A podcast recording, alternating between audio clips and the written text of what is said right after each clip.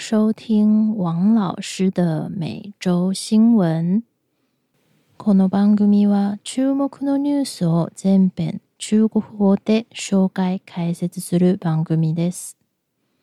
ニュースの原稿はホームページにも掲載していますので、気になる方はどうぞ説明欄からアクセスしてください。今天是二零二三年十月二十日。本周的新闻主题是你吃美食，我吃土。外送员的困境。近年，叫外送已经成为了不少民众的日常饮食习惯。一家外送公司的主管表示，在亚洲太平洋地区当中，台湾人使用外送服务的频率是最高的。消费者喜欢美食，愿意持续订购。外送员和餐厅提供食物的速度快又稳定，都是台湾市场的特色。随着使用者增加，全台湾的外送员从四年前的四万人，成长到了现在的 十四点五万人。然而，这群外送员和一般的公司员工不同，无法享受法律给企业员工的保障，常常有工作时间太长、薪水太低的问题。上个月，外送公司 Uber Eats 忽然宣布改变外送费的计算方式，害许多外送员的收入受到影响。因此，他们纷纷上网抱怨，甚至说要一起拒绝工作。经过抗议， Uber Eats 决定暂时停止这项新政策。但是，外送员们还不满足，他们认为政府应该制定专门的法律，才能真正保障外送员工作的权利和福利。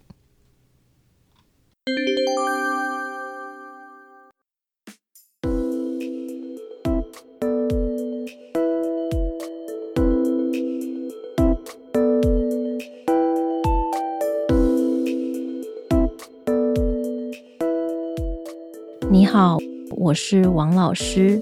你可以在王老师的官方网站上找到刚刚的新闻内容。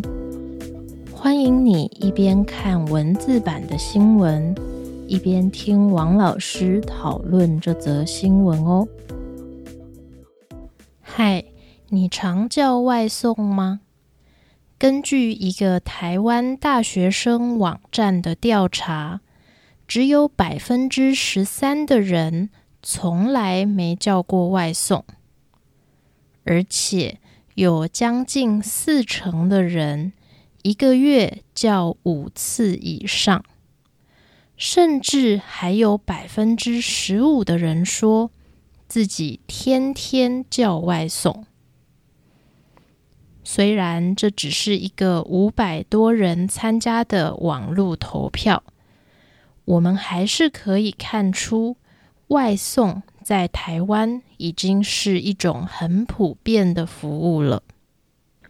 而且，如果你住在台湾，路上、电视上、广告上，到处都可以看到外送公司的广告，可见他们正在积极地开发新的客户。未来，使用外送服务的人可能只会越来越多，大家使用的频率也只会越来越高。为什么外送服务在台湾那么受欢迎呢？我看了网络上的讨论，大部分的人谈到自己为什么常叫外送的时候，通常会提到几个原因，包括外送公司常常办活动，可能不用付外送费就能买到食物。有时候外送公司甚至还会提供折扣，所以叫外送比自己去餐厅外带更便宜。另外，也有人是因为工作或照顾小孩太忙，没有时间做饭买饭，或是因为家附近没有好吃的餐厅，只好请外送员从比较远的地方送过来。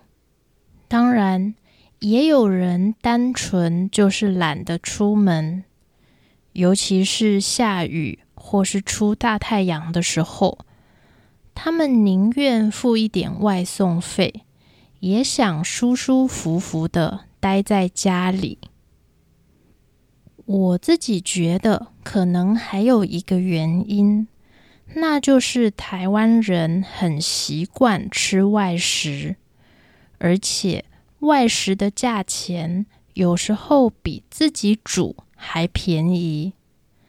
所以消费者不是只有特别的时候才叫外送，而是每天每餐都可以叫。虽然外送服务在台湾已经很普遍了，但是相关的法律规定还不是很完整。例如，这次的新闻中说到，上个月 Uber Eats 忽然宣布改变外送费的计算方式。根据我查到的资料，本来外送员如果在同一家店拿到两份餐，并且送给两个不同的人，完成两笔订单以后，可以拿到完成第一笔订单的外送费四十元，再加上第二笔订单的基本费二十四元。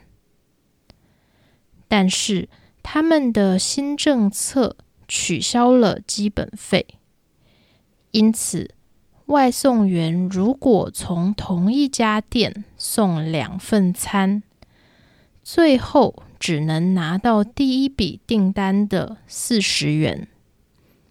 甚至如果第一笔订单被取消，就算他送完了第二笔订单，还是连一元的外送费也拿不到。这样一来，对外送员的收入当然有很大的影响。但是，外送员如果不接受这个条件，就没办法继续靠他们的系统赚钱。很多外送员为了赚钱，只好同意他们的规定。这就是为什么今天的新闻标题说外送员会吃土了。实际上，这已经不是 Uber Eats 第一次降低外送员的薪水了。二零一九年的时候，外送员完成一笔订单就能拿到七十元，可是现在只剩四十元。刚开始做这个工作的时候，待遇好像很好，但是后来薪水一点一点变少。等他们发现的时候，已经快要变成以前的一半了。这时候已经习惯这个工作的人也没办法换其他的工作，就算钱再少也只能继续送了。那为什么这些外送公司可以这样随便降低外送员的薪水呢？难道法律不能保护劳工的权利和福利吗？其实，这是因为外送员和一般公司的职员不太一样。外送员可以自己决定什么时候上班，在哪里上班。所以，外送公司一直强调，自己和外送员不是老板和员工的关系。这样一来，外送公司就不必帮外送员们保保险，也不用给他们有薪水的假期。当然，外送的时候用的机车、手机等等工具，也都是外送员自己要准备的东西。甚至如果外送员在路上出了车祸，外送公司也没有责任。不过，政府可不这么想。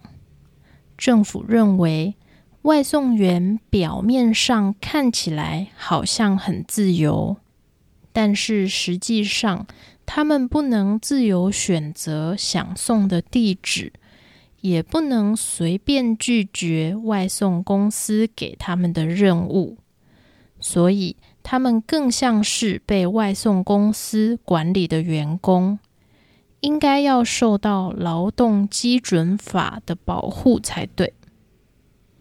事实上，除了台湾以外，许多国家政府都认为外送员应该算是劳工。像西班牙、美国这几年都通过了用来保护外送员的法律。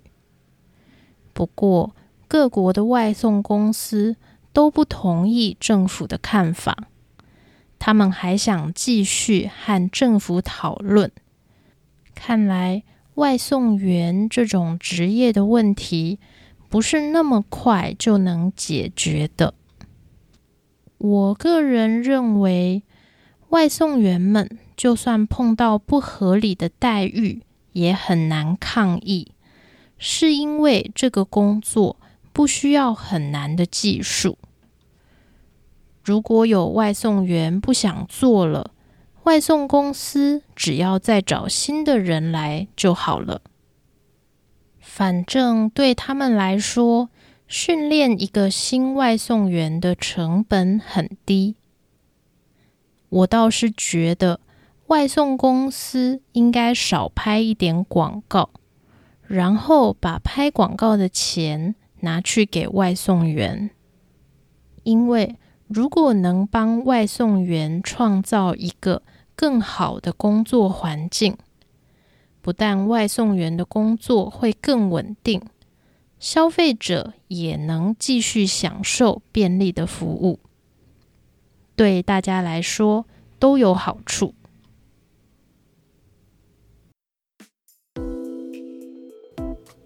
好的，那么今天的内容就说到这里。我很好奇，你平常叫不叫外送呢？ A. 每天都叫， B.有时候叫， C.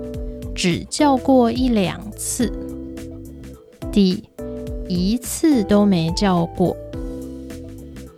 你可以在王老师的网站上参加投票，只要投票就可以看到其他人的答案。